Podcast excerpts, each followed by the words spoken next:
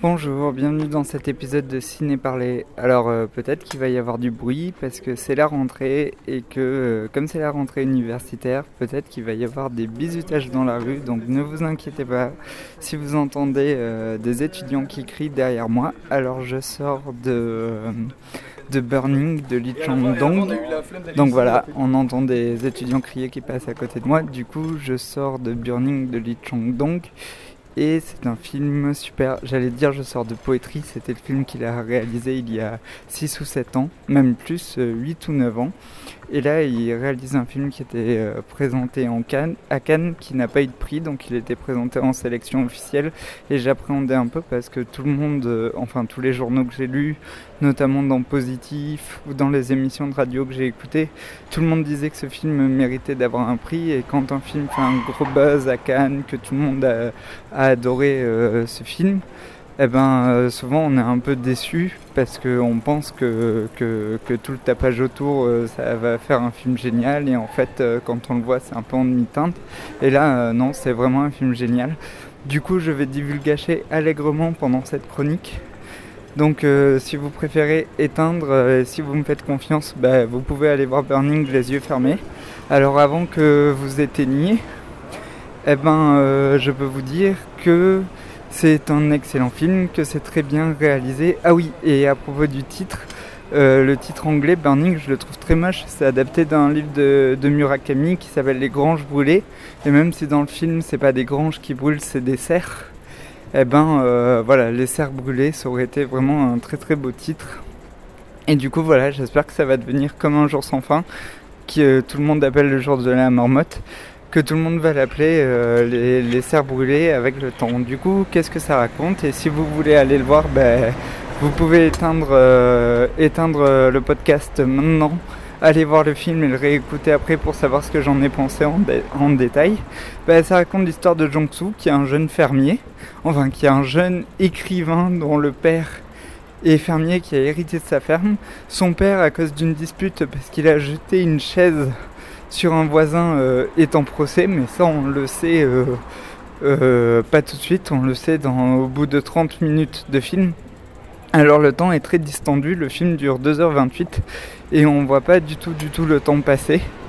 Et pourtant il y a des passages assez lents, c'est assez étrange la manière dont le, film est rythmé. C'est un peu bizarre parce que il n'y a pas tant de rebondissements que ça, même s'il y a beaucoup de suspense.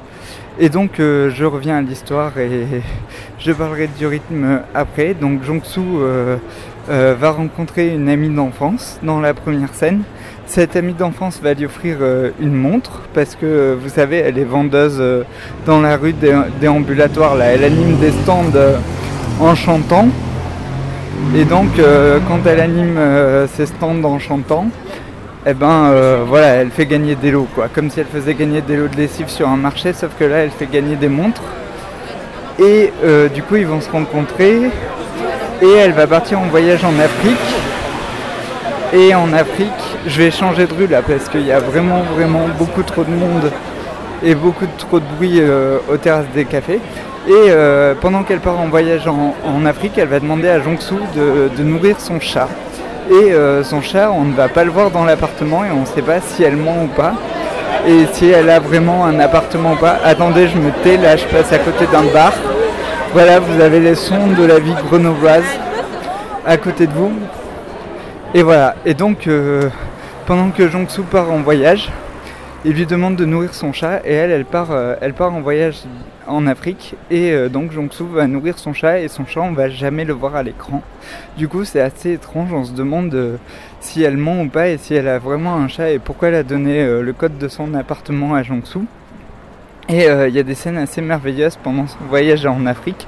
Jong-soo va se masturber dans son appartement donc on se doute qu'il est amoureux d'elle. Et euh, voilà, enfin on voit rarement des scènes de masturbation euh, au cinéma. Et pourtant, euh, quand on est jeune amoureux, je pense que c'est le genre de truc qu'on peut faire, même si c'est un peu pervers. C'est assez, assez cru, mais c'est aussi très beau. C'est un film à la fois cru et, poétique. Et de son retour du voyage d'Afrique, Jong-soo va aller chercher son ami à l'aéroport. Et elle va venir avec Ben, qui est un espèce de flambeur, qui vit dans le quartier de Gangman, Donc c'est le quartier de Séoul le plus branché. Je ne sais pas si vous vous souvenez du tube Gangman Style. Eh ben c'est ce quartier-là, le quartier des hommes d'affaires, le quartier hyper bourge. Alors que Jong-soo, lui, est pauvre et que son amie d'enfance est pauvre aussi, vu qu'elle vend elle vend, enfin, elle fait gagner des montres euh, dans des ventes à l'étalage euh, dans des quartiers populaires de Séoul. Et lui habite en banlieue et dans une ferme. Donc voilà, alors il y a un truc qui est magnifique dans ce film, c'est le, le montage. En fait, dans le montage, il va y avoir des, euh, des coupures entre la vie à la ville, la vie à la campagne. À un moment donné, quand elle retourne de son voyage d'Afrique, elle va faire une danse devant Jongsu. Jongsu va il va y avoir une coupure, un cut, il va y avoir une scène de boîte de nuit et après la scène de la boîte de nuit qui est en plan séquence, il va encore y avoir un cut, il va se retrouver, euh, se réveiller à sa ferme. Et dans le film, il y a deux ou trois enchaînements comme ça. À un moment donné, euh, c'est pareil, elle s'endort au restaurant et euh, Jongsu euh, la regarde dormir dans le restaurant et regarde la table, les mets qu'ils ont consommés. Et après, il y a une fondue en noir et Jongsu est dans le bus et il va retrouver euh, sa copine. Et donc, euh, c'est vraiment des, coupures au niveau du montage. C'est vraiment génial comme film au niveau du son aussi. La musique est, excellente. Et bien sûr, il va y avoir une histoire policière. Son ami va disparaître et on va se demander si c'est Ben ou pas qui l'a enlevé tout le long du film. Donc du coup c'est un film, on n'est jamais sûr que les personnages disent la vérité ou pas. On n'est jamais sûr euh, bah, que Jong-soo est écrivain, que Ben brûle vraiment les serres. Euh, voilà, et, euh, et voilà, c'est un film plein de contradictions, je dirais, parce que en même temps, il ressemble à un film de Spielberg parce qu'il est très rythmé, et un moment, en même temps, il ressemble à un film de Haneke par le soin apporté au décor. Euh, enfin, quand on voit les bibliothèques des personnages, on a envie de savoir euh, chaque livre qu'ils ont dans leur bibliothèque parce que par rapport à leur classe sociale, eh bien, euh, eh bien voilà, ils n'ont pas le même décor d'appartement. Et je tire mon chapeau au chef décorateur qui a décoré ben, les appartements des personnages et la ferme du héros.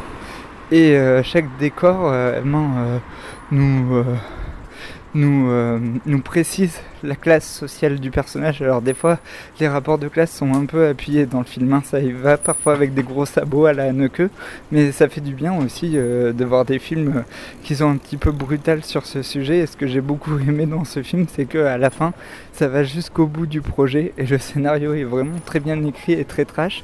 Et là, j'ai qu'une envie, c'est d'aller lire le livre de Murakami euh, dont il est adapté. Donc c'est vraiment un film très beau. À un moment, il y a une scène de striptease dans la nature avec un panoramique magnifique dans, euh, bah voilà, dans les fermes de la banlieue de Séoul. Donc c'est pas la nature la plus sexy du monde.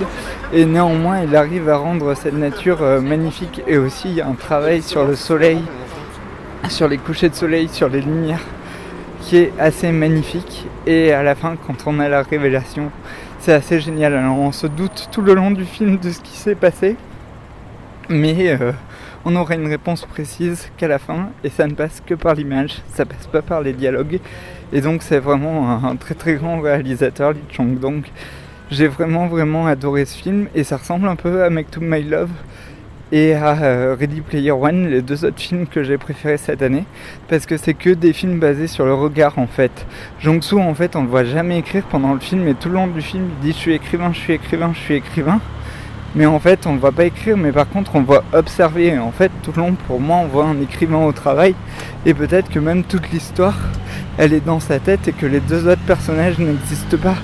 D'ailleurs, on se demande euh, si c'est crédible cette histoire d'amitié à trois et euh, que quelqu'un du quartier de Gangman s'intéresse aux pauvres comme ça. Mais la démonstration euh, des rapports de classe est tellement claire et précise et implacable euh, c'est pas grave si c'est pas réaliste en fait parce que de toute façon on est dans le polar, on est dans la fiction et euh, les images sont tellement belles et lyriques que euh, ben, le réalisme voilà quoi on s'en fiche un peu à un moment donné le film il nous attrape et il nous emmène au-delà du réalisme et je pense que même s'il n'y a pas des scènes d'action comme dans les films de Park Chan-wook ou du réalisateur de The Murderer je pense que le film euh, vaut vraiment le coup et que vous vous ennuierez pas.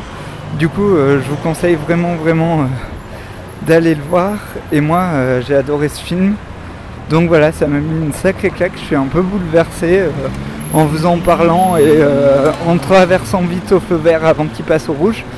Et voilà, du coup vous l'aurez compris, je vous conseille vivement, vivement d'aller voir Burning. Si vous pouvez ne rien savoir sur le film avant d'aller le voir, eh ben c'est chouette parce que c'est un film plein de surprises et plein de rebondissements. Moi je, je me suis fait un, un devoir de fermer les yeux à chaque fois que que je voyais la bande annonce. Et voilà, j'espère que ma chronique vous a plu. Alors, euh, on se retrouve la semaine prochaine. Alors, au programme, je vais aller voir Sherazade, Oko et les fantômes. Et il y a un troisième film qui était sélectionné à l'acide. Et je sais plus le titre, mais c'est le film qui se passe au Texas. Là, un, des seuls films américains sélectionnés à l'acide cette année. Et voilà, euh, bah, il y a les pompiers qui passent. Du coup, ça fait du Rambo. Mais euh, je vous dis au revoir et à bientôt. Ciao ciao